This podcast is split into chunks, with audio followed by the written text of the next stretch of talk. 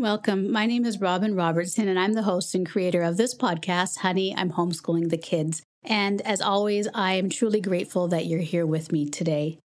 So, this is August, and we have been doing, we as in Kelly Edwards of the 90 Minute School Day and I, we have been doing the How to Be an Awesome Homeschooler Summit wrap up this past week. So, Kelly and I created the How to Be an Awesome Homeschooler Summit with confidence, calm, connection as our main themes that we ran on the Clubhouse platform the past August 6th. So we had three fantastic keynotes Dr. Gina Riley, unschooling mom and educator, unschooling researcher, Demetria Giles, who is an educator and homeschooling parent, and Rachel Rainbolt, who you probably know, actually all three from this podcast, but Rachel also has a podcast of her own, Sage Family. And we had the three engaging keynotes vulnerable, honest keynotes. They were so good and inspiring, and workshops after each one to further dive into questions, to deep dive into our foundational themes confidence, calm, and connection, and get more questions directly answered. The summit was live, but we did offer recordings. So if you somehow missed the summit or recordings, um, but you're interested in participating in something like that, again, let us know because Kelly and I are taking the feedback and information to see what we can create again, possibly for next year or another time that would best serve the community. We, um, you know, we personally felt better supported and encouraged to and, and, informed as well, which was our purpose for creating the summit. And we know we felt it for ourselves, and this was a value that we wanted to provide to both new and veteran homeschoolers. We had a fantastic mix. We featured giveaways and we had a digital swag bag, books and free consultations, phonics programs, courses, discounts on um, on different items as well. Uh, we just wanted to provide value and support, and we we feel that we did this. And so, if you're interested in participating or in being part of this again, please let me know. And you can do that through social media. Honey, I'm homeschooling the kids on Instagram, Facebook, you can email me or go to my contact page on the website and contact me from there. But the other part as well that I wanted to just share briefly is that you know, I had received many personal questions and messages as well throughout the summit, as I usually do because of the work that I do with the homeschooling community uh, and with this podcast as well. And I saw that obviously there is a big need, there's a need for support, further support, and encouragement and inspiration. So, what I am doing, and I talked about this a little bit before, but really here I'm giving further details into this. Uh, I've created a masterclass for the community, and really it's called Homeschooling with Purpose Masterclass. And the purpose is to create a homeschooling year, help to support you create a homeschooling year ahead that really is true to you, that's filled with purpose, that reflects your true value and the true learning life that you want to live as a homeschooler, unschooler, or eclectic, whatever you'd like to name it. So, this masterclass will be a smaller space because we want to keep it personal and connected. I want to keep it personal and connected, and I want to be able to best meet your questions and support you and encourage you um, in, in a space that is safe as well. So, in this masterclass, we're going to talk about, and I'm going to show a guiding framework for you and your family to find success in your homeschooling and provide you with a loose template so that you can create your own unique soft structure or flow for your homeschooling year and every homeschooling year after that. So, really, we're going to dive into a powerful framework that helps you in decision making and becomes really your beacon of light when you get off center or when you're unsure of where you're going or what you should do. We will talk about examples of how this can work and how to come back to it each year or time you feel unsure or off course. We'll also create a learning flow for your year based on your children's interests and curiosities that is simple, flexible, and supportive. And we're going to do this through matching and finding resources for your learning framework and each of your children's interests. So, if it is curriculum that you find, you'll know it's the right one because it will be one that truly matches where your child and your family wants to go and that fits your values and purpose. But also, we'll be talking about We're exploring how we can create other learning tools and resources on our own or finding them within our current environment. So, creating that learning flow, that unique flow and structure for your family. Um, we'll talk about deschooling as well and powerful questions that you continue to ask yourself as you go through the deschooling process, matching resources and supporting interests, as well as building and supporting a learning environment of joy, love, connection, and that matches your purpose and values. So, if you're interested in this masterclass and you know that it's something that can support you and help guide you in this upcoming year, contact me. You can email me. You can go to my contact page on my website. My email is robyn, R O B Y N, at imhomeschooling.com. I M H O M E S C H O O L I N G.com. Or you can message me on social media, Instagram or Facebook and I will add you to the waitlist. And I'm looking forward to working with you and supporting you in this new learning year. So, now to the latest episode. I love this interview. I interviewed Pilar Bewley, and this episode was one where I felt like we were connected. We were really on such similar wavelengths when it came to children, learning, and parenting. And Pilar herself is a Montessori child, a child of a Montessori school. She is a homeschool mentor and she's a Montessori advocate. And she answered all my questions about Montessori so clearly and with such detail. And I walked away from this feeling inspired, connected, and with such a better understanding of the foundations and vision of Montessori learning and education. She's a homeschooling parent, and I will share actually how you can get in touch with her as well as her website and programs. You can find the links in the show notes, but take a listen. I know you'll love this episode. We talked about learning and development from baby from infant stage all the way to adult stage and what our kids need to be best supported and to live a learning life that they love and that we love.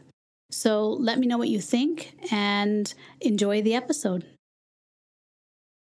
So, welcome to the show. Today I have Pilar Bewley as a guest. Welcome, Pilar. It's great to have you. Thank you. I am so honored to be here. I've been following your podcast for years, so it's a great oh, honor fantastic. to be here. Thank you. Fantastic. So, Pilar is a former Montessori child, homeschool mentor, and Montessori advocate. In addition to a Bachelor of Science in Hospitality Management and ample entrepreneurial entrepreneurial experience, Pilar holds AMI certifications for ages 3 to 12, a master's degree in Montessori education, and positive discipline parent and classroom certifications. Pilar has a decade of classroom experience at primary and elementary levels and has been homeschooling her children for three years. She created mainly Montessori to support homeschooling parents because she believes that Montessori can help parents raise lifelong learners. Pilar lives with her children and husband in Southern California. Welcome. Thank you.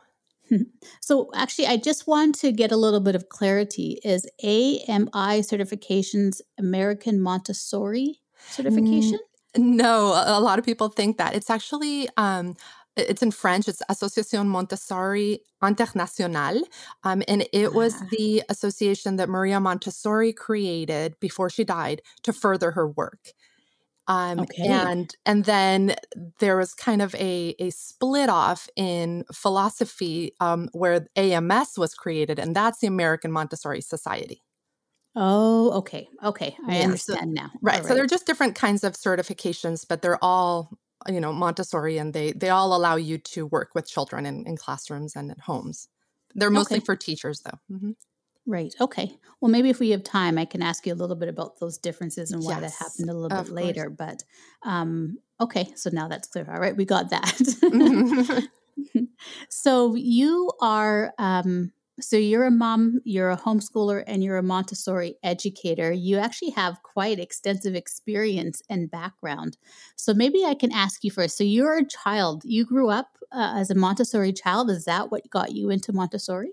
Yeah, so I was a Montessori child from preschool through third grade. And the only reason my parents moved me to a public school in fourth grade was because we moved to a city where there were no elementary programs, uh, Montessori programs.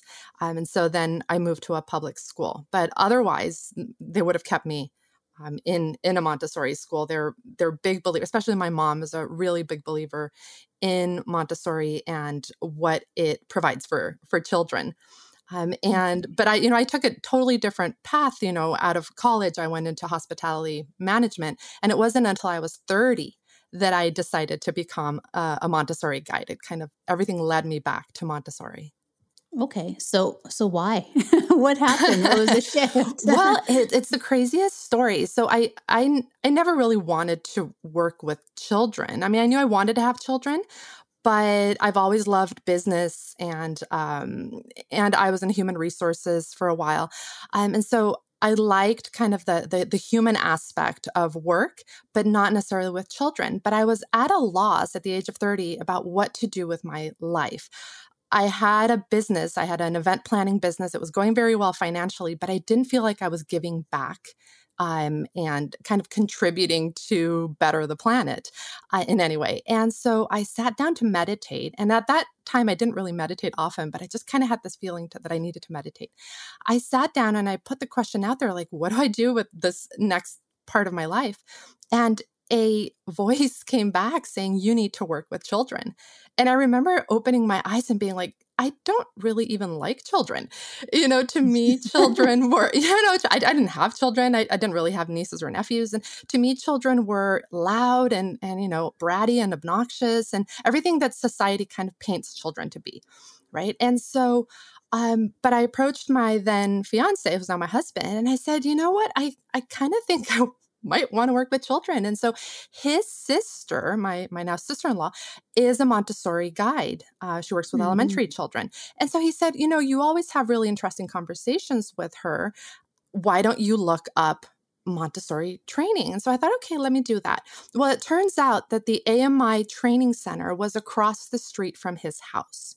I mean, if that's not like a sign from the gods, I don't know what was. Yeah, totally. Um, and mm-hmm. yeah, and so I, I went to the training center and I started uh, a conversation with the director. Well, it turns out her daughter and I went to high school together. Wow. So yeah, Talk it was just things aligning. exactly. It was just meant to be. And so I started like not really knowing why I was there. And about a month in, we do in Montessori, we do what's called observations, which is where we sit down and we look at how children behave and, and work in the little classrooms without really putting any judgment on it. So just just watching what they're doing. And so I was doing my first observation, and there was this little child who was four years old, and she was so composed and you know self-disciplined and focused and every all her movements were just very careful and i realized like wow this is what children are capable of doing everything that society mm. tells us about the potential of children is wrong um and so that kind of set me on a quest of rediscovering what childhood was all about. Um, and you know, then I became a teacher and a parent, and I started a blog, and it everything just kind of steamrolled from there. Um, where Montessori and really understanding and seeing the uh, the good in children became my focus, and helping parents see the good in their children, mm, you know, really mm, became okay. my drive. Yeah. Okay. That's a very that's a very valuable lesson, and that that's very much of like the shift you said. You know, you felt like you weren't uh, giving back, or you want to add more value to the world. So yeah, I can I can absolutely see how um, the fulfillment as well in that shift. Exactly. So, mm-hmm.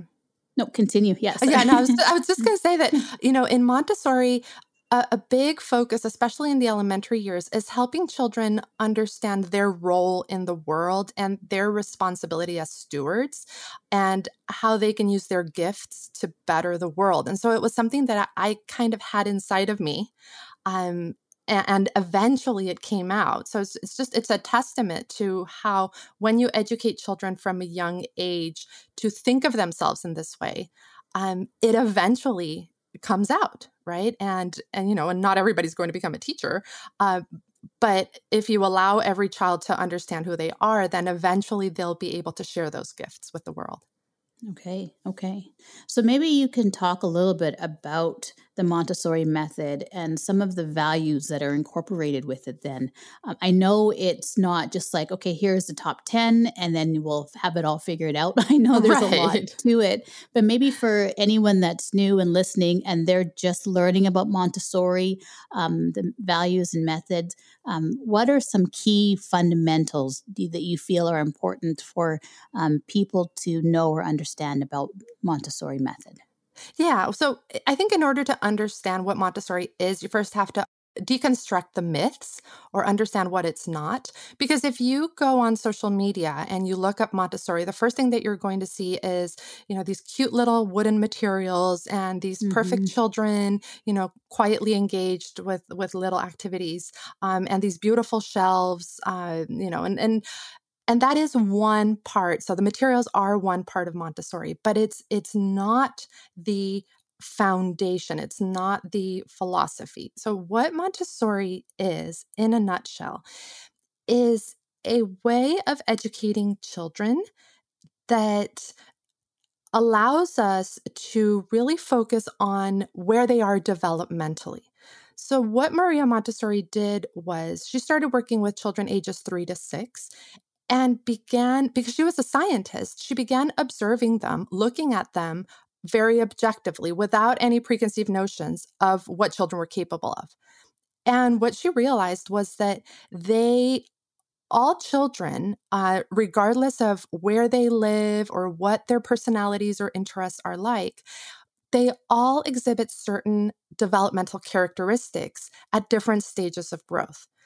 And when you are able to understand those characteristics and really adapt your approach to support those characteristics, that's when the children really begin to thrive.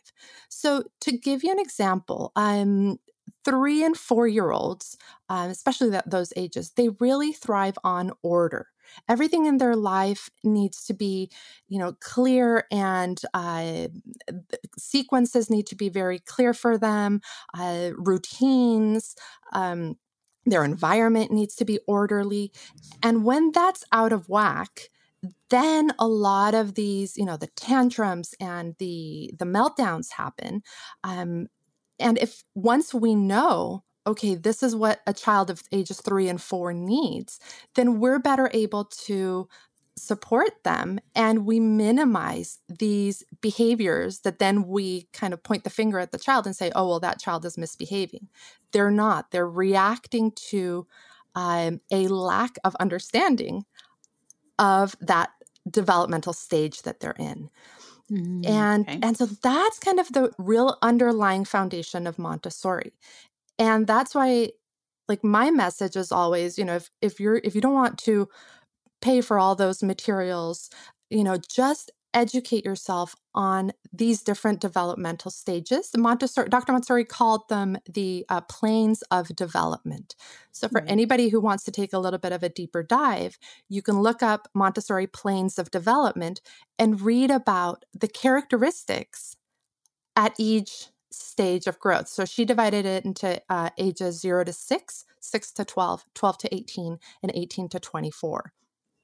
Right. And when, okay. yeah, when you're able to support those uh, characteristics at each stage, um, obviously adapting for your child's interests and personality and your culture, um, then your child is kind of more settled, happier, um, and and they're able to learn joyfully.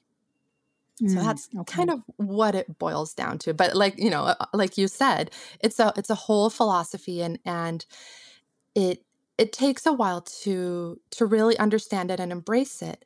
But at the same time, the work that I'm doing is kind of breaking it down so that it's manageable for parents to take it one step at a time and focus okay you know first on my environment then on understanding what my child needs then on understanding how i need to approach education and uh, you know when you break it down it becomes more manageable Okay. Okay. So can we break it down a bit further as well? Sure.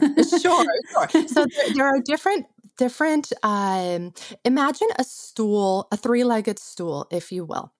One leg is the environment. So that means the the area where your child is living and learning.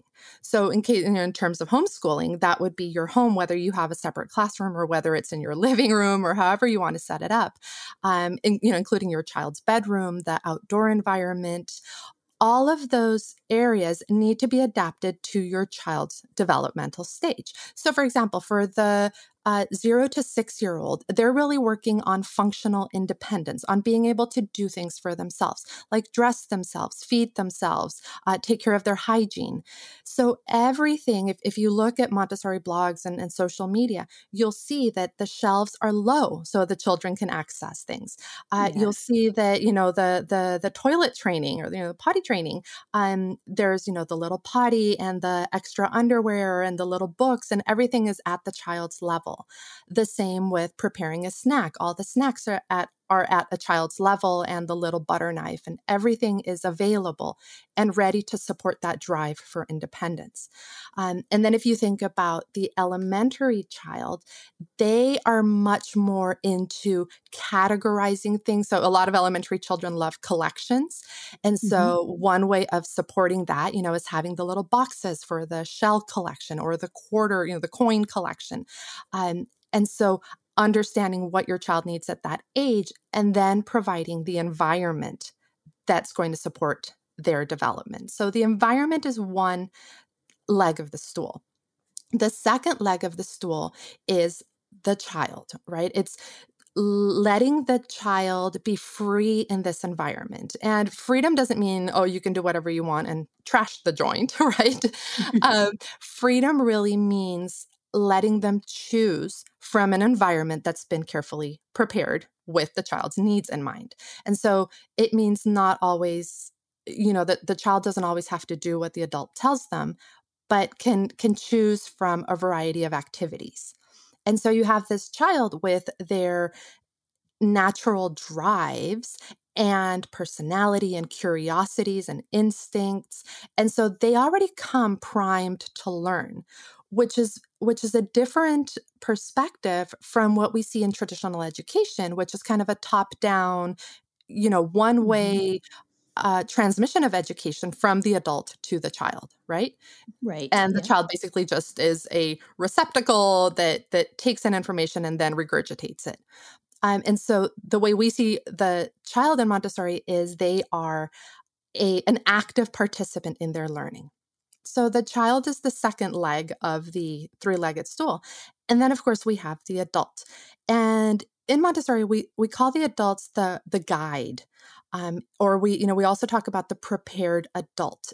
And the reason why we're not teachers and we are guides is because I like to think of it as a as a tour guide, right? It's kind of like you know what all of the different areas are that you need to uh, move your child through but you are there to kind of entice and uh, really make things enjoyable right? So if you go with a tour guide a really good tour guide will make the the the, the process really enjoyable and will help you retain a lot of that information through the stories they tell and the things they point out um, and you know their narratives and so that's what an adult does. They kind of make learning enjoyable and enticing and fun and they they bring you know humor and they they point out little details that children find interesting. So they're just kind of Maria Montessori used to call it seducing the child, um, you know, which is just kind of making learning fascinating for children and not just mm. like sit down this is what we're doing today and, and here's the workbook uh, and so it's a, a, totally different way of seeing the role of the adult um, and it does require some preparation and that's why we call it the prepared adult so those are the three legs of the stool and when you put those together you know then the magic occurs um, and it is you know montessori is not you know kind of open and go just you know read a book and then you'll be able to to to be the perfect guide but it's also very forgiving because you're working alongside your child. It's it's more about noticing your child who they are and then working with them which is why homeschooling and montessori go so well together you know right. and it's not about being perfect and knowing everything and i know you know when everybody who homeschools realizes that most of the time you're learning alongside your child or just ahead of your child right and yeah. that's and that's what we do in montessori we don't know everything but we learn just ahead of the child and we try to communicate how amazing all of these things that we're learning are to get them excited so that that was really clear. The way I, I love the idea of the three the three legged stool mm-hmm. and the support for that stool. Those three legs, what they do to come together to make that to make that stool. So you, the environment, the child, and the adult, and how we all play a part, a connected mm-hmm. part, individually but yet connected, to make that. I, mm-hmm. I, I really, really um, I, I understood that very, very well. And I also see the blend, it's true, of how homeschooling, if you're homeschooling and incorporating and using or living with the Montessori method, how well that works. Um, and I agree. I think, you know, sometimes there is that misunderstanding. I know I used to think of that as Montessori. Actually, I had a really big mis- misunderstanding of it being very much about the materials. Mm-hmm. You know, I mm-hmm. think of like Reggio is the same, um, yes. the Reggio method, how I always thought it was more about the environment and what they're using, the materials, um, and how you need to make it look so pretty and natural as opposed to how you're supporting the child with with what they're using. And then I also had the misunderstanding a, a long time ago that Montessori was actually quite strict. Um, that it was because maybe it's because of the preparation of the environment and the developmental le- levels, or the preparation of um, how you said for the adult for the guide. Mm-hmm. Um, where you are you know you're you're you know making sure that everything is um, ready for the child i guess. Um, i had that misunderstanding that uh, you know really it's noticing the child observing and meeting them with where at where they are and supporting that. Um, so you made mm-hmm. that really really clear so, so I would like to know as well um, if I'm because you're homeschooling. You've you've moved from the Montessori classroom, and with your kids, you have two kids. Is that right? Yes, ages six and you're, 9 you're, six and nine okay mm-hmm. so you're now homeschooling did you do you find a big difference between the classroom and homeschooling when it comes to montessori um, and working with your own children or is it a pretty natural flow in that yeah i found a huge difference in terms of actually being able to follow the Montessori principles. So, most Montessori schools, and you know, I don't want to generalize, but the trend is going in this direction. Most Montessori schools tend to cave to the pressures of society and of parents to do more testing, to align themselves with Common Core curriculum, um, to you know keep children on track, and a lot of the principles of Montessori of following the child's interests and development get lost. And mm. so it wasn't until I moved away from the classroom that I was able to truly follow my children. And, uh, you know, ironically, my son was a student in my classroom. I had a 6 to 12 classroom. So I had children ages 6 through 12 in one classroom. I had 30 students, and my son was a first grader in the classroom. And it wasn't working for him. And you know, and my son has always been raised, you know, from you know, from conception with the Montessori principles. And as much as I tried to make an environment that was supportive of each child. Um, there were so many pressures to conform to testing and to, you know, making children literally, you know, perform for the parents. And my child, my son is extremely sensitive, and I could tell that this just was not meeting his needs. And a lot of other children were also struggling. And before I left, one of my students uh, started homeschooling the, the, the the mother. You know, we had a, a big conversation, and and uh, we both decided, you know, I think homeschooling is probably best for your child. She took him out, and she came to tell me, you know, he is a different child. He's blossoming, and he's so curious, and and spends hours working on his own. And so that was kind of I, I I've you know, I had thought a lot about homeschooling. I actually did one of my master's thesis on the evolution of homeschooling in the United States. And so homeschooling had always been in the back of my mind. I had read John Holt and John Taylor Gatto and all of that. But I always had this conviction that, you know, no, I can do this in a classroom. I can bring genuine Montessori to children. And the reality was that until I left the classroom was when I was finally able to follow my children and really break free from all of these societal pressures. And my children blossomed. It, it took a, a, long period of adaptation. So we did a lot of deschooling. Um, and and the deschooling happened because of my children. I thought, uh, you know, kind of um, in, in, in ignorance, I thought, well, you know, we're doing Montessori, and my son is my student. So we can just segue into Montessori at home and everything will be great. And my children were the ones that said, um, no, this is our home and we're not going to bring school into the home and so, you know, for a long time they refused. You know, I did all my my little shelves and I was like, oh, you know, I'm going to give you this little lesson. And, and my children were like, yeah, no, we're going to go play Legos and listen to audiobooks. And so they they humbled me so much. And they were the ones that forced me to go back to Montessori and say, okay, Montessori said you need to observe. You need to sit down and without judgment, just watch what your children are doing. And so I started seeing, oh my goodness, they are learning through their play, right? They're, and at this point, they were seven, as three and a half and seven. Um, you know, and so they spent the whole day playing.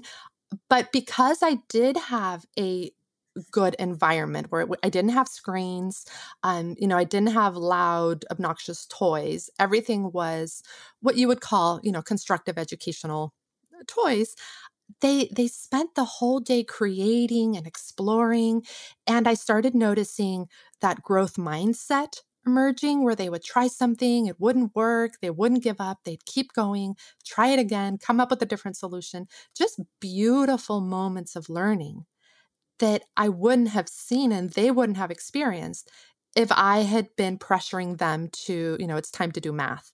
Um and so that process really allowed me to get back to the roots of Montessori. And you know, you don't really even have to call it Montessori. This is just, you know, child centered learning where you respect the child as a as their own kind of creative force and you just support that you are a facilitator right um, and and then that's what I love about Montessori and homeschooling. I see a lot of parents homeschooling that they they they got this idea and they're they're applying it. They don't call it Montessori. They probably even never saw Montessori, but but they had mm. this experience of you know what it's not working. I need to sit down. I need to deschool, and this is what their children showed them.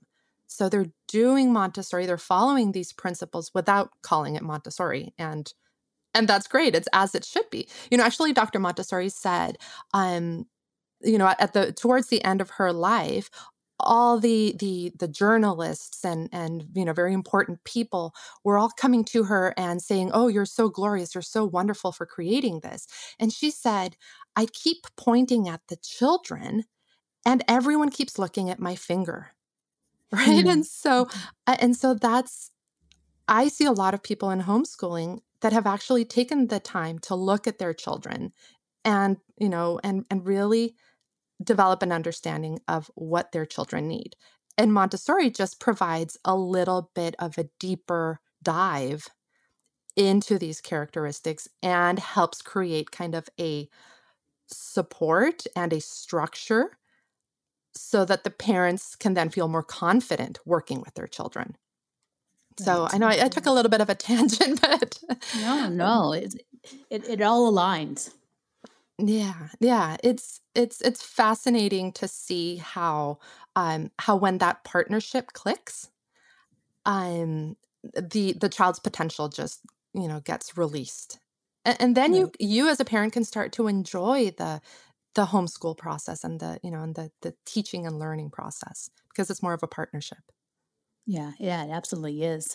And I see that. I, I agree how I think for many homeschoolers, um, they, you know, you come to a point because you, well, every day is with your children and your life becomes about living that learning essentially mm-hmm. and really like you said your partner it's a partnership with your child and when you get to understand and know them better and then um, support that through your daily life it it really becomes about that idea of um, the learning center, the child center, allowing um, each individual to follow where they're at and what they need.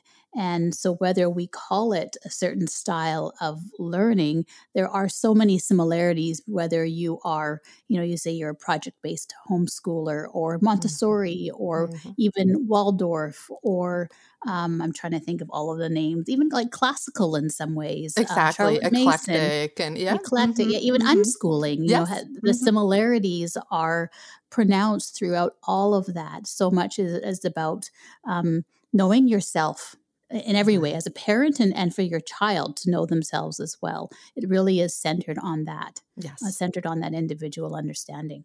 Absolutely, absolutely. And and it's it's such a process, right? It's such a humbling process to to move away from how we've been conditioned, you know, how we grew up going mm-hmm. to school and, and thinking about learning to this this new partnership.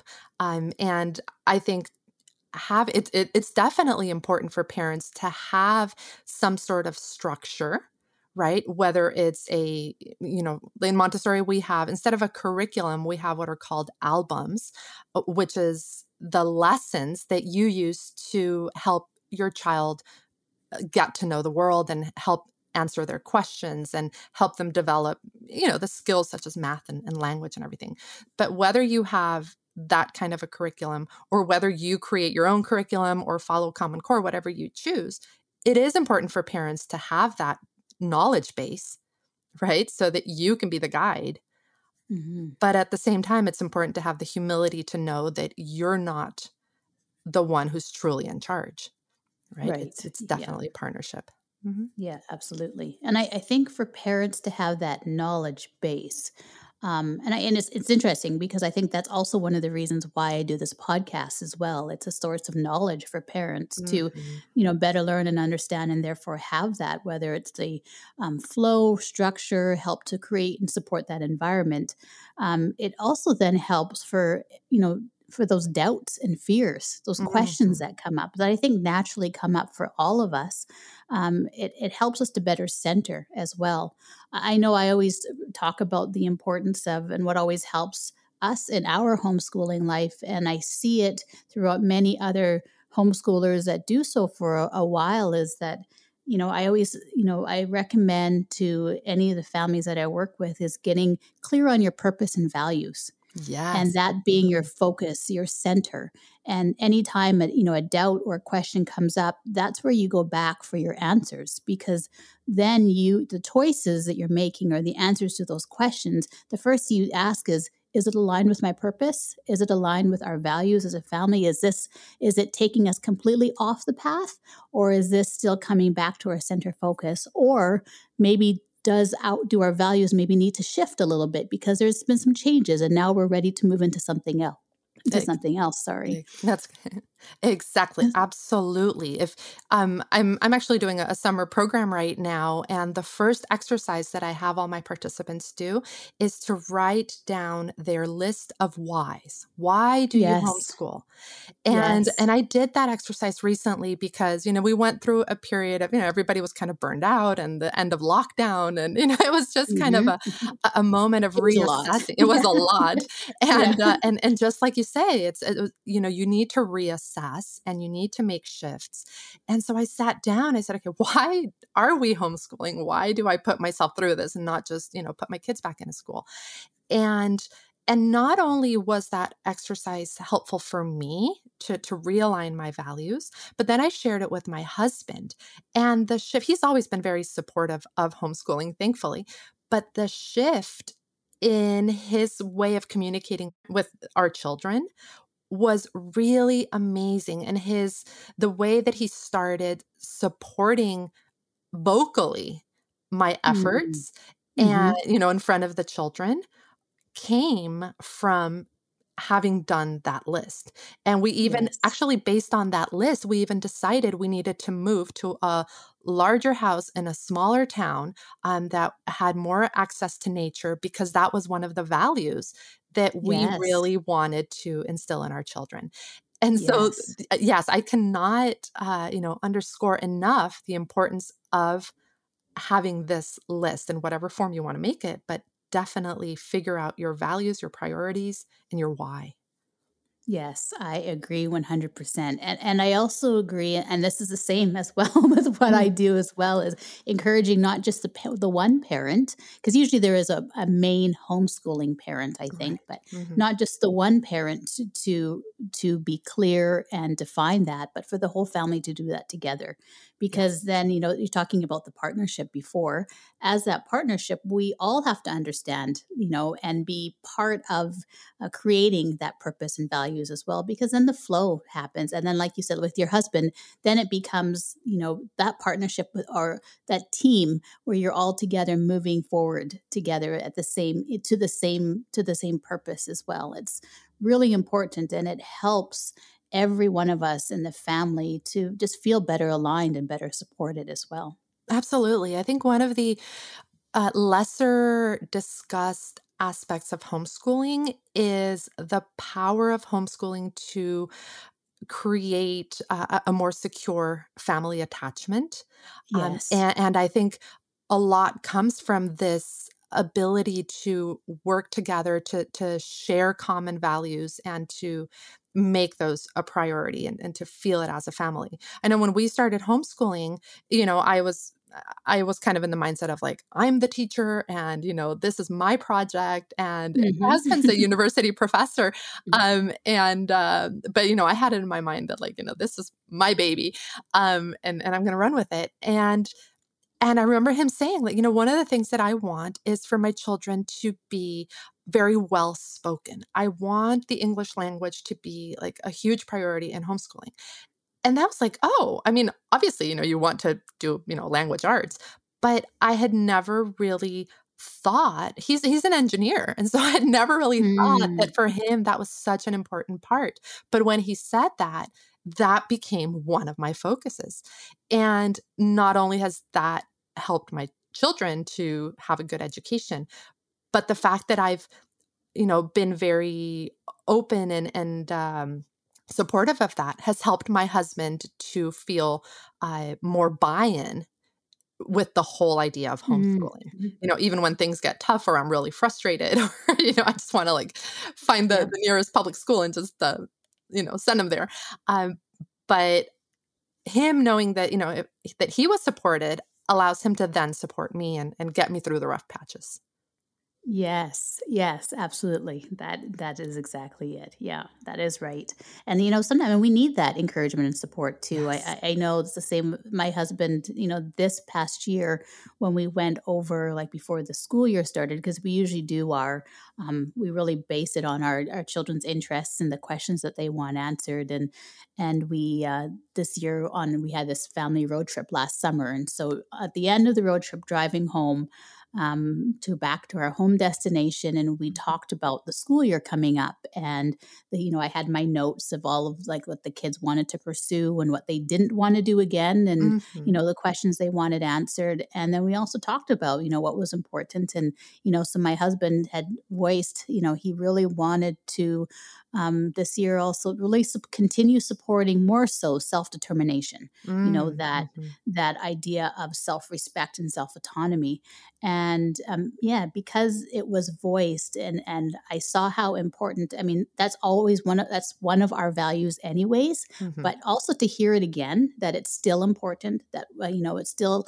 uh, an important priority um, yeah you, you, make note right and yes. so all of those things those choices that you make through the year again you're you know even if you're not stopping to say okay does that align with this you, in your mind it's already placed it's already there um, so that's kind of like almost subconsciously you you make those choices to to meet that as well so yeah i i agree 100% mm-hmm, absolutely yeah.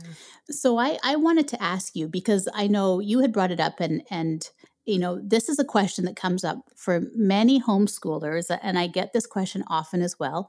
And, um, you know, I, I, find for myself, I'll preface this with I find it's really important for parents and families to understand what's important for them and to make their choices accordingly that fits with their families as well. Mm-hmm. And one of the questions that I get often, and I'm sure you do as well, is screen time. Mm, and I know you had talked about this and you had said, you know, part of your environment is no screens. Um, so can you talk a little bit more about uh, your your values around screen time, how that reflects with Montessori, and maybe also how that um, reflects with your own family's values as well. Because uh, i do I, I want parents to have um, you know different to hear different viewpoints of of um, from ideas so that they can help to better make an informed decision for their own families and for themselves. Right right. Well i think uh, a lot of my perception of screen time ties back to the Montessori principle of observing your child because you know a lot of us know that all screen time is not created equal and not every child reacts to screen time in the same way mm-hmm. and for me in my experience so when my son was two and a half i was pregnant with my daughter and i was having a really difficult pregnancy we had been screen free up until that time but my husband was out of town for six months like most of the pregnancy and um and I was just struggling to make it through. And so I started doing, you know, a cartoon every afternoon just to kind of give me half an hour to mm-hmm. take a mm-hmm. quick nap. And when I went to turn off the cartoon, my son would just turn into this wild raging monster you know he, he'd pick up furniture that was twice his weight and fling it across the room in in you know his fury about not not being able to watch any more cartoons.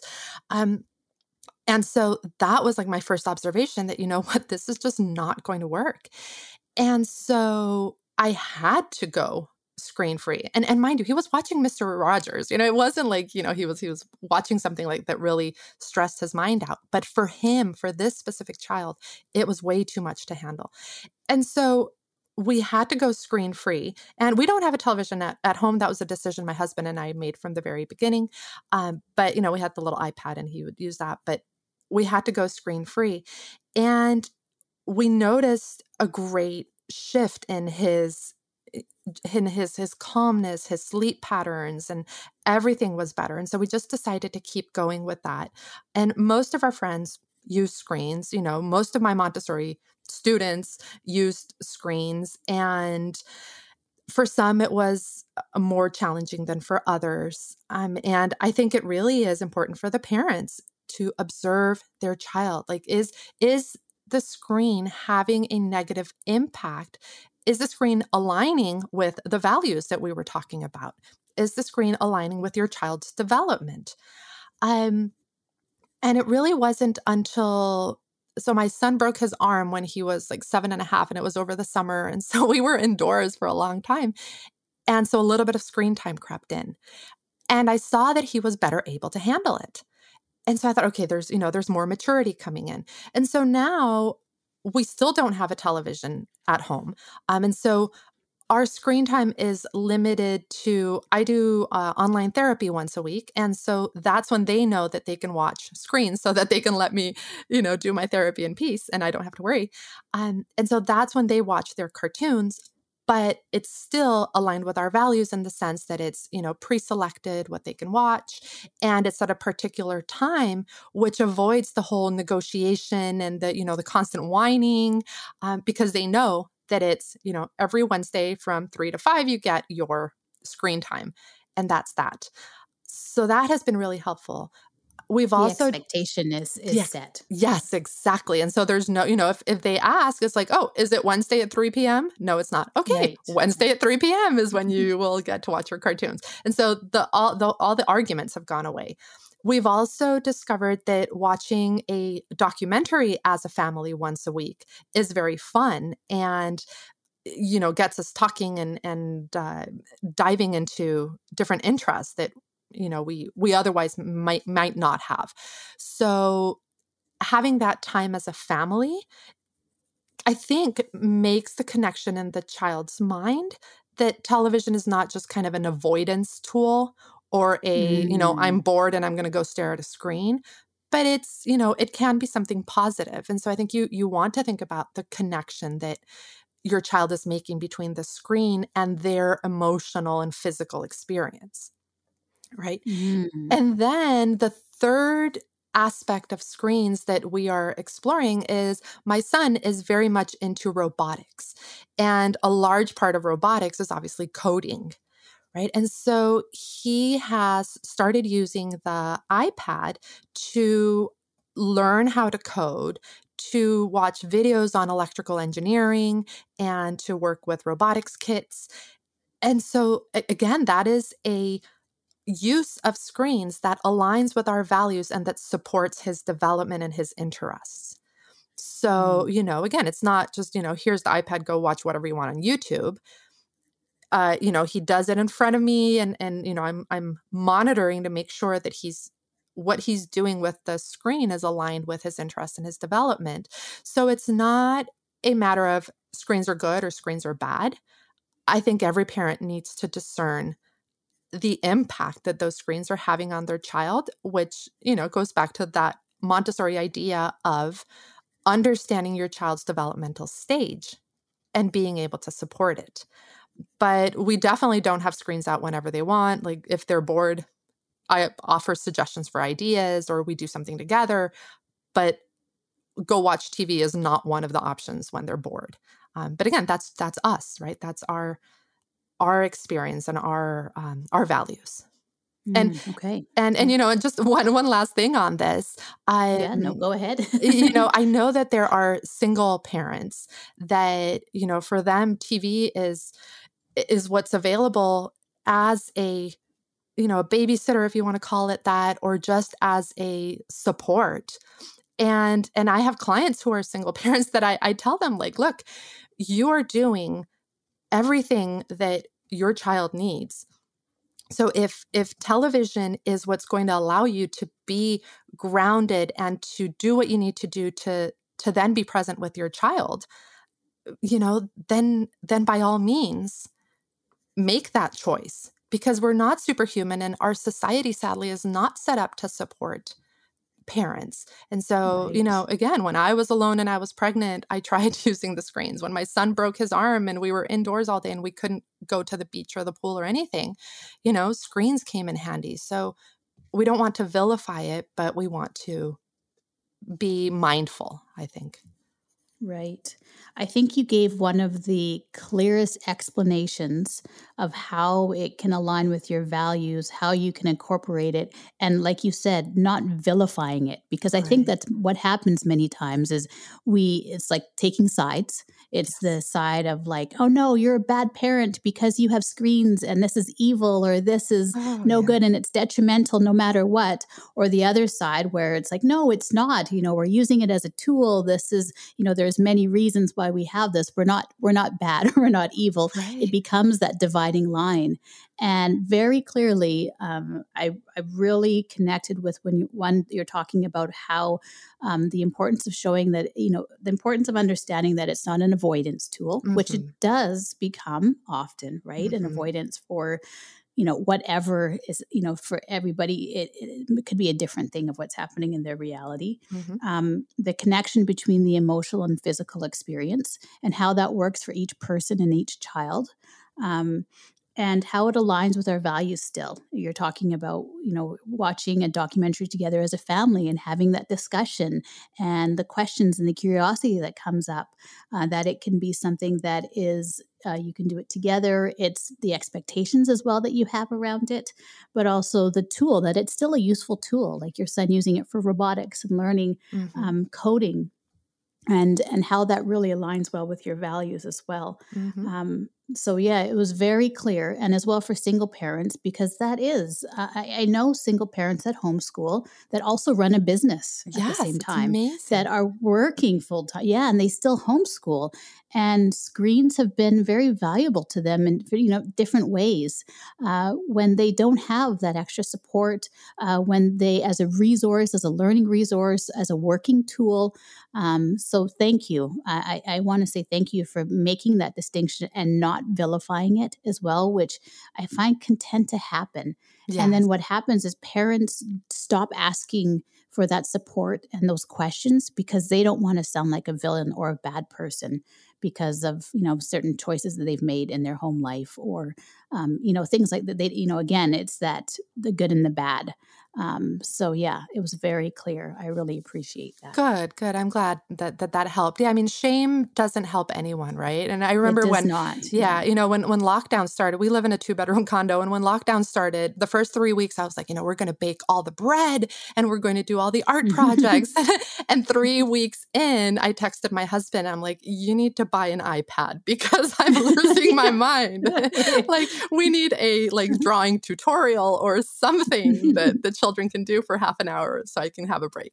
So again, it's also seasons, right? Some seasons yes. you might need more support, some seasons you might need less. So just be have some grace with yourself and be kind with yourself and and and observe your children. So yeah, yeah, absolutely. And observe ourselves as well too. Yes. Um, mm-hmm. I think sometimes we miss how we're so concerned about you know what's happening with their children for that we also miss what's happening with ourselves yes. and our own inner care and our our own inner work and then therefore how we are approaching screen time for our kids but also for ourselves as right. well and how we model that too because um, i i fall into that too you know you can say one thing but then i'm modeling something different mm-hmm. and the, the, you know that that that contrast it doesn't jive well right it doesn't it doesn't work with the flow in the family if you're you're saying okay well this is my expectation but i'm not doing that myself as well um, or talking about you know the why behind it again. So yeah it's um yeah it's it's not just a, a, black and white thing, right?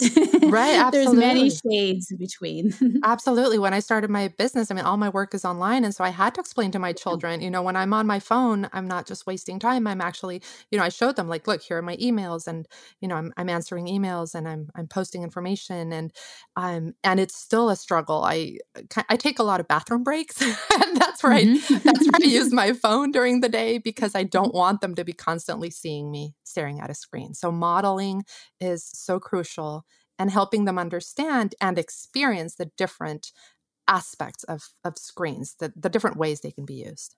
But yes, right. it's such an important topic. Yeah, it is. It really, really is. And I think one that I can probably, you know, we could focus on more and expand on more just for one episode as oh, well. yeah, absolutely.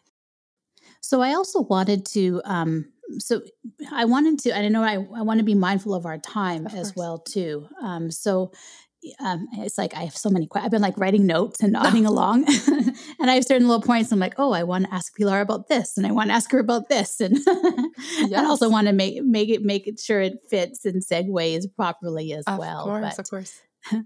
Um, so, so as a Montessori trained educator and as a, an, a homeschool parent and a Montessori homeschool parent, um, I know that I'll probably get questions about this too. So, and I know you would be the best person to answer this and, and um, be able to explain it as well. You really explained the stool, the three legs of the stool, very, very clearly. Um, so if a parent is saying, you know, like I, yeah, I, I support the child led learning, the partnership, understanding the developments, are there any other ways that if I'm really interested in Montessori that I could possibly incorporate it into my homeschool? Are there any other other pieces of it that you that you would recommend and say hey you know what this is actually very montessori you know the, this is along these values and i find that this really is um, a great reflection, but also will really support the homeschool as well? Yeah, it's a great question. I think the idea of freedom and responsibility is mm, a okay. cornerstone of Montessori. And basically, what it boils down to is children in a prepared environment that we had talked about have many different choices. So in montessori we don't tell the children you know from 8 to 8.30 we do math and then from 8.30 to 9 we do language. Um, the children are free to choose from the different um, activities that they're familiar with that they need to practice and and this varies by the way it looks varies by age, but in general, they're free to choose from the different activities. But especially in the elementary years, they are responsible for their education. They're responsible for developing those skills that they're going to need to be able to understand their world. So let me tell you what it looks like in, in, in practice. So, for example, with my nine year old, and now I'm starting with my six year old, every Friday we have a meeting, a one on one meeting where we sit down and say, okay, let's talk about the week. What worked? What didn't work? What did you love? What did you struggle with? And then we talk about their goals for the coming week. And so we look at state standards because every child is responsible for meeting the their country's academic expectations. And it's not just about checking off boxes and saying, well, you know, I know how to multiply. But what you really want to do is help them understand and help them experience why these skills and tools are going to be valuable in their lives right and so we have a lot of conversations about why is math important why is language important and i involve them in uh, real life activities that help them see the power of these academic skills and so okay. we sit down on Fridays and we have these conversations. And so we say, okay, um, you know the the standards say that all third graders need to be working on multiplication and need to be understanding you know units of measurement and so we go through a few things and we'll say okay what do you want to focus on this month you know or what do you think you need more practice with this month and so for example my son might say okay well i really don't like doing multiplication but i can see how it's important because I can't do division without it. So let's let's focus on multiplication and so then it becomes my job to think okay what are the different lessons that i need to give to support this um, this need right and then my child might also say you know i've been really excited about my electrical engineering project so i'll write all of this down what he needs what he wants um, i'll write it down and he'll write it down and so he creates a sort of goal sheet for the week. And every child works differently. Some children like to structure their week and they'll say, you know, on Monday I'll do these things, Tuesday these things. Other children are kind of more free flowing and they'll work for five hours on Monday and then not do anything on Wednesday. Um, so it really depends on their personality and learning style. But your job is to hold them accountable right? And so throughout the week, you have little meetings where it's like, hey, remember you said that you were going to be working on multiplication? I have time for a little lesson right now. Would you be willing to sit down with me? And then if they say, well, right now I'm working on electrical engineering, it's like, okay, when would be a good time for us? You know, like I'm available from 10 to 12. That's when I'm available to work with you at what time would you like to to do this and so then they'll say okay how about 10:30 and so we'll write it down and kind of make an appointment and it you know it sounds very beautiful and streamlined it's kind of messy mm-hmm. because mm-hmm. the mm-hmm. development of these skills is messy right like all of the executive function skills the the development of responsibility is messy but you need to give your child the space to to fail and to flail, right? As they're developing the ability to be responsible. Um, and so Montessori homeschooling can be a little bit messy. For the adult, it can bring up a lot of anxiety because we're used to, you know, having a checklist and and just going through is and getting the child to do the things we need them to do at the time that works for us. And with Montessori, it's again, it's more of a partnership. But the result long term, you know, over the, the course of a few months, is that you see your child developing the ability to say, hmm, it's Wednesday and I haven't finished what I had committed to doing. So we call them mm-hmm. commitments. Like I don't even call them goals or, or, you know, we call them commitments. And so I'll ask him, like, how are you doing with your commitments? So they'll start thinking, you know, I, I committed to practicing multiplication three times over the course of the week and it's Wednesday and I've been slacking. So now I need to, you know, uh, put more effort into this. And, and, um, and then on Friday, we have another meeting. It's like, hey, how did it go? And then they can kind of assess, well, you know what? I kind of, you know drop the ball um so you know next week so i'll ask him like so what's your strategy for next week okay well next week i'll do it monday tuesday and wednesday so that i can get it over with um mm-hmm. and so mm-hmm. you know you're you're making them an active participant in their own education from an earlier age than we normally would see happening in a traditional system or in a traditional approach right Right. But the benefits of that, right, is that by the time they're in middle school or high school, they're completely in charge of their education.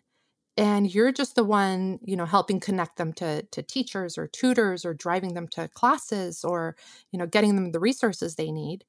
But they're in charge, which at the end of the day is what we want for them by the time they leave our house, right?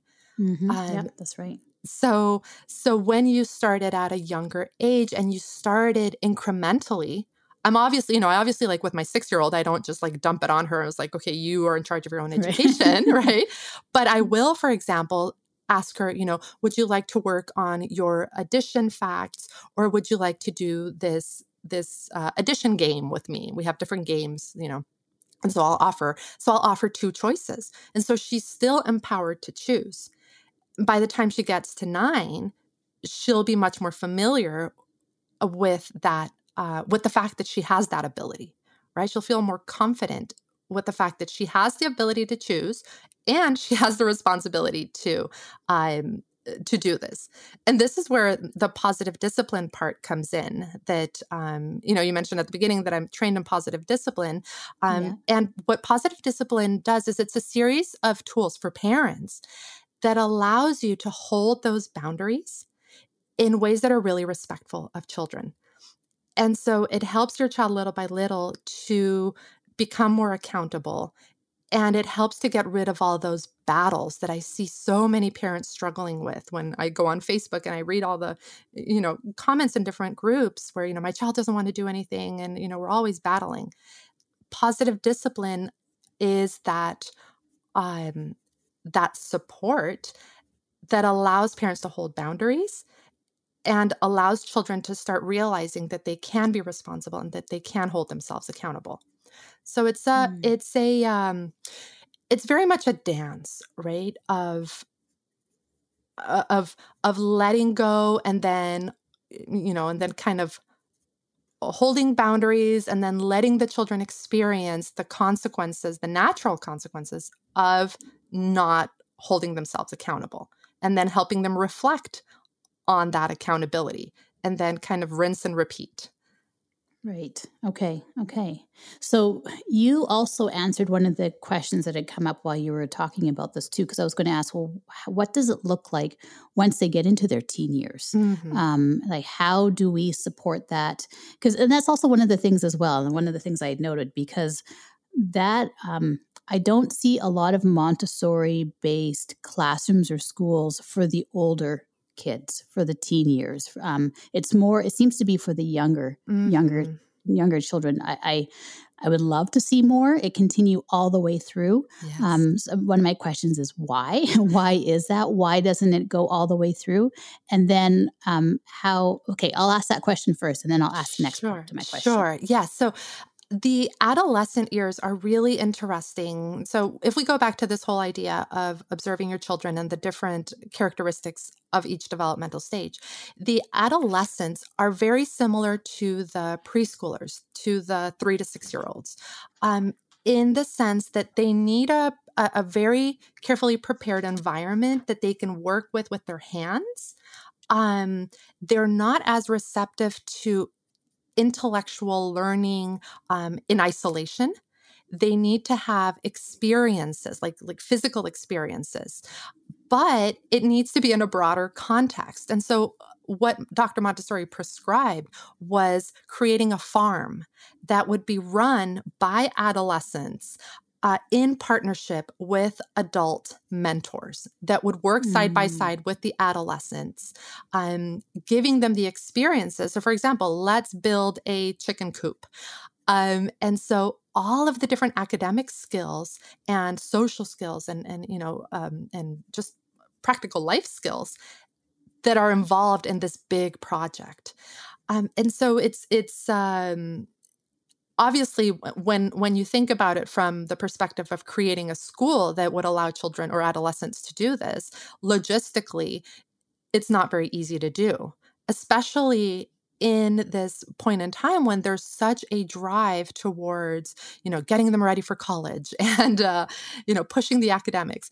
But we push the academics at developmentally the wrong time because this is when their their brains are in need of these practical experiences that they can then connect mm. to academics um, and actually one of the reasons that we're moving to a much smaller town is because I want to, you know, my son is nine and a half. And so eventually he's going to be an adolescent. And I want to create an environment where he and his peers can have this kind of experience.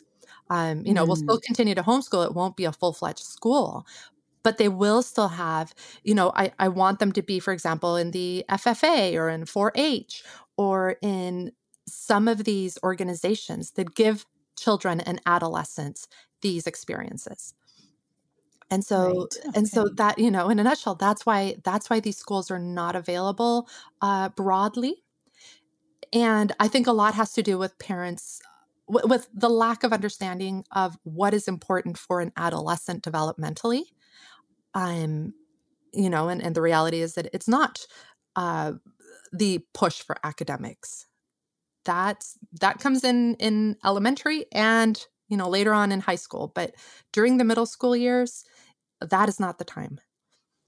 Mm, okay. Okay. So you you answered my part B pretty well then because okay. I the, the next part I was going to ask is um, so if we hadn't if we haven't essentially set the stage in the younger years going up into the older years and we say you know our child is an adolescent and we're just starting to homeschool and are really interested in learning you know we've listened to Pilar and we're like oh my god I want to get into like Montessori I'm going to learn more about Maria Montessori and the Montessori method I think it's incredible um, and so if we're just just getting into it when our children are a bit older how would we create that and support that environment? How do we set the stage? But um, experiences i get you know i hear yes. that. Um, being out in the world um, finding the partnership and mentorships um, doing those things those practical hands-on things learning through that um, that would be the big way to do that. Absolutely. And the one thing that adolescents need in order to thrive is to feel useful. And this is not just, right. you know, it's not from me, it's yes. not from Montessori. This has been, you know, proven research that adolescents need to feel useful. And what better way to feel useful than to involve them in real life projects that have an impact? Um, and one thing that is really important for adolescents is um, the the understanding of the community that they're living in and what impact they can have on that community. So Montessori is very interesting in terms of how it understands the way a child perceives the world. So when in the first plane of development from 0 to ages 0 to 6, the child is really focused on themselves, right? Like all they want to do is just understand who like develop their their abilities in themselves. So, you know, a 4-year-old is very egocentric, right? Because they're they're developing their self. Then right. the 6 to 12 year old is fascinated with the world, right? If you have a 6 to 12 year old, it's, you know, constant barrage of why does this happen and when did this happen and who did this and you know, um they want to know everything about everything.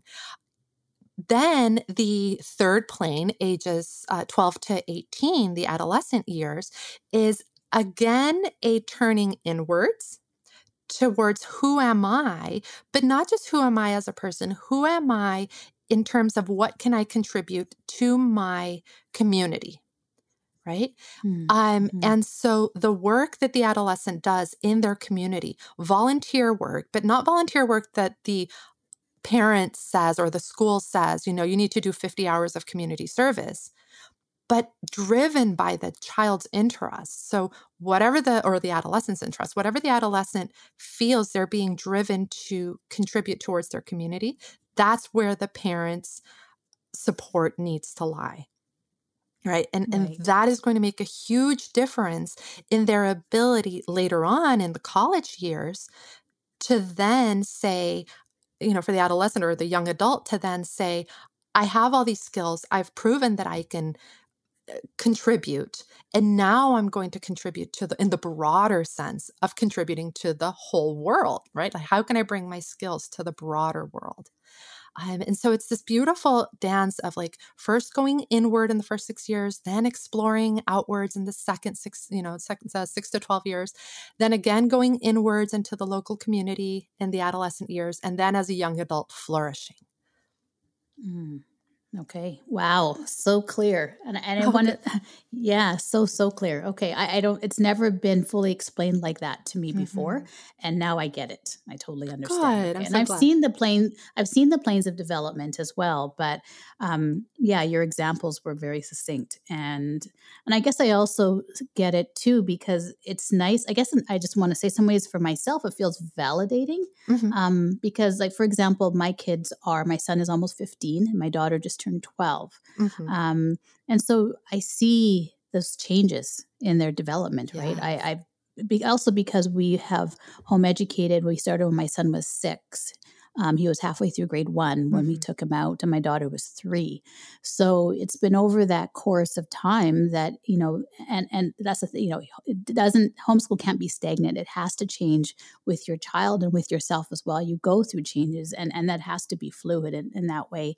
Um, but you know now yeah my kids are at a very different stage right? Yes. it's there's a big shift. My, my son actually um, some some have I've talked about this a little bit as it just kind of started but this spring he went away and he's gone for um, half a year. Wow. and he's he's yeah he's working um, he's working at an outfitters and a, a, a hunting and fishing outfitters and you know really that because that's his thing like he loves the outdoors and animals he's really into hunting and fishing and and guiding and all like that's really what he's really um, passionate about mm-hmm, right now and mm-hmm. focused on and so this opportunity came up and it it really, you know, as a parent, it's also that letting go, that of separation course. that happens. Yes, absolutely. So it was a big shift for me. It felt it was bigger for us as parents, for my husband and I, than for yes, him. Of course.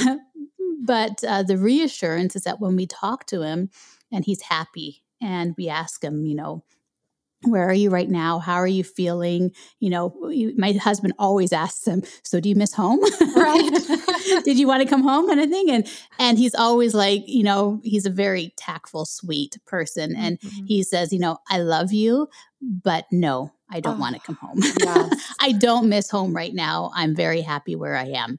And for us, you know, that's also the, like, we're like, that's good. Oh, that's yes. the, you know, that's great. That's where you want to be. So, but that is, he is using his hands every day. It's long, like it's laborious work. Yes. They're mm-hmm. building fences and putting it up. They have like black bears that are waiting for them out the front door. and, you know, he's like, they've, you know, I've, I've, asked him, he hasn't seen a grizzly yet, but there was a wolf in the yard. Oh, and, wow you know, like it's they are making trail and pack, he's learning to ride and pack the horses and care for the horses because it's just like they're pretty far north in the mm-hmm. wilderness. Like mm-hmm. it's a mm-hmm. fly in camp. Um, wow. Um, so so he's you know it's all of those hands-on skills that are you know he's learning he's driving certain machinery because they have yes. to do everything themselves because there's no other um, city or um, anything really around them. So mm-hmm. everything is like if the plumbing breaks down he had they have to work on you know work on rebuilding it. And but he feels like he says so useful every yes, single day. Exactly. Oh my so goodness. useful. And he's learning and all of those skills even if it's something that you know he so he's not hot on fixing because they had no water so they had to do plumbing for three days. Right. but but he you know he understands how that works now. And maybe later on like he said oh i think i'll be able to you know something like that happens i'll be able to to to fix it or to know what to do now mm-hmm. instead of it being just an absent space kind of thing right? So um yeah absolutely. He you know the ad- the need for adolescents to feel useful is huge um, and then now my daughter is going into that as well and i see the shifts with her too and um, yeah so it's like how can we best support her to um, prepare the environment for her as well so that she can continue to feel useful and create and be active in every day. What an amazing experience. And and I have to say what a testament to your and your husband's ability to to let go and to really understand what is valuable during these years. Right? Because right. so many of us operate from a place of fear of you know, will they get into college? Will, you know, mm-hmm. will they mm-hmm. get the GPA? Um and that thwarts our ability to truly follow their development. And, and what you're doing is uh, hopefully a lot of people will listen to this and and get inspired by this. I think you need to speak more about this because uh, because it it it really is so well aligned with what adolescents need and the impact that this is going to have on their you know self-worth and their ability to contribute to society later is is going to be you know uh, monumental. So that is truly Thank amazing. you. Yeah. It, it, really, and I think probably I'm just starting to talk about a little bit more because it, it, well, it is fearful, right? Yes. It is, I, it from me as my own person, I'm still processing it in so many ways. And now I'm feeling better about speaking speaking to it and speaking about it mm-hmm. um, but yeah i i hope more I, I see as well the impact for other, you know, for other adolescents, other kids and, and that age as well to do those things because it really is difficult in the school setting, in the school structure, to incorporate any of that yes. because you have the you know they have to be inside the school for a certain amount of hours because teachers also have to fulfill, fulfill their certain amount of hours teaching or in the classroom mm-hmm. within their contracts they there's a whole insurance things where they don't want kids to do anything anymore because they're worried about insurance oh liabilities oh gosh, and what others will say and you know it's like then it's the extra work of trying to make those connections in the community and but it's not going to fit every kid in a 35 kid class right. so then how let's just not do it at all. And, you know, oh, it's, it's crazy. Yeah, it is. So um, I, I really support and how, you know, your vision of creating that for your kids and the community that you're in now too. Um, I'd love to hear more about uh, how that's moving and any support you need with that too, because I hope we can all do more of that for our communities. I think it's important. Thank so. you. Absolutely. It's, yes, like you said, it's important for the children and it's important for the communities. Uh, yes, because these these adolescents have so much potential, you know, and it's being squandered in classrooms and even in homes.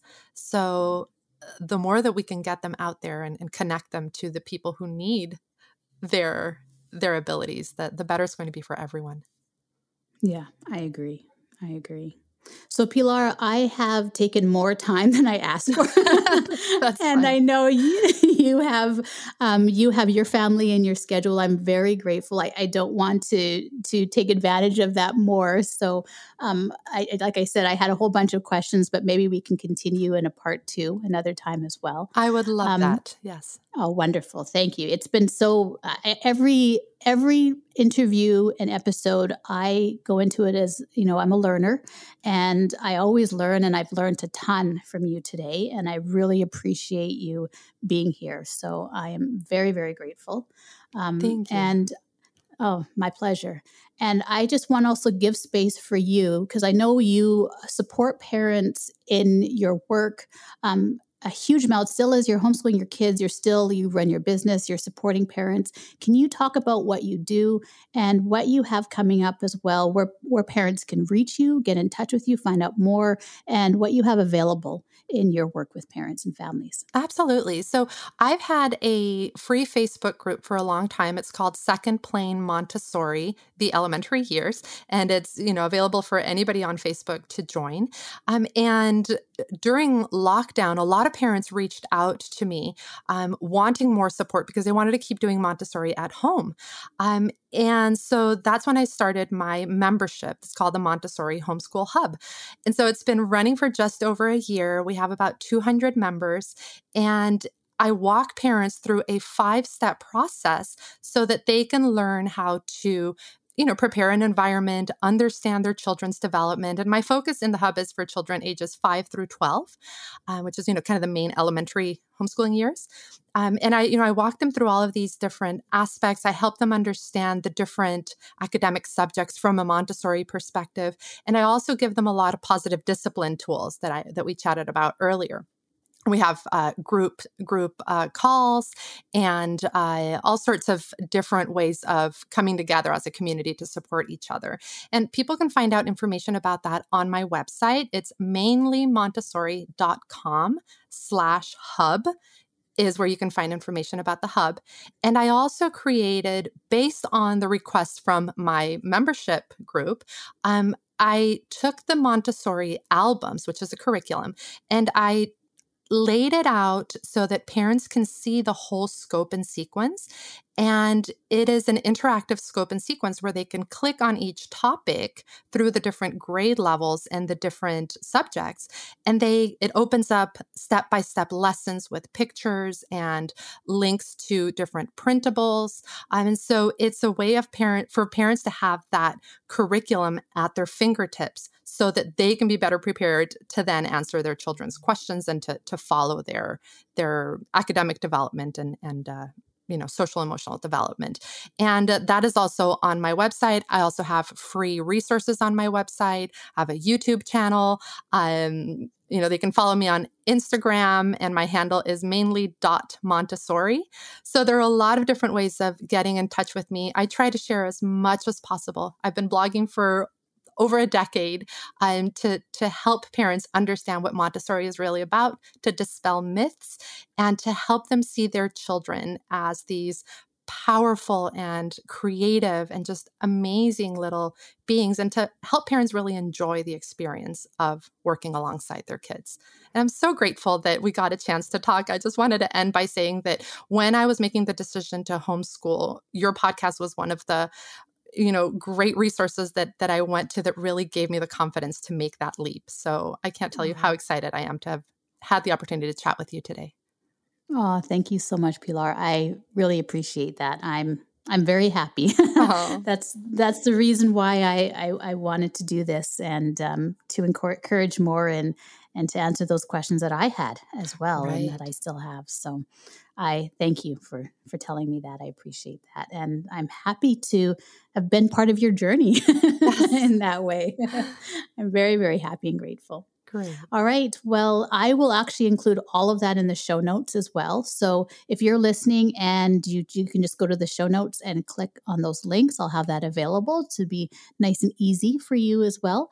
Um, and yeah, thank you so much. I am really happy we connected and I'm looking forward to more and I'll be following you. I already do. Actually, I think I follow you on Facebook. I joined your group, um, but I'm going to make sure I follow you on Instagram because I'm not sure if I do. So I'll do that right now. Oh, that'd be And I encourage everyone else to do so too. So thank you so much, Pilar. My pleasure. Have a lovely rest of your week.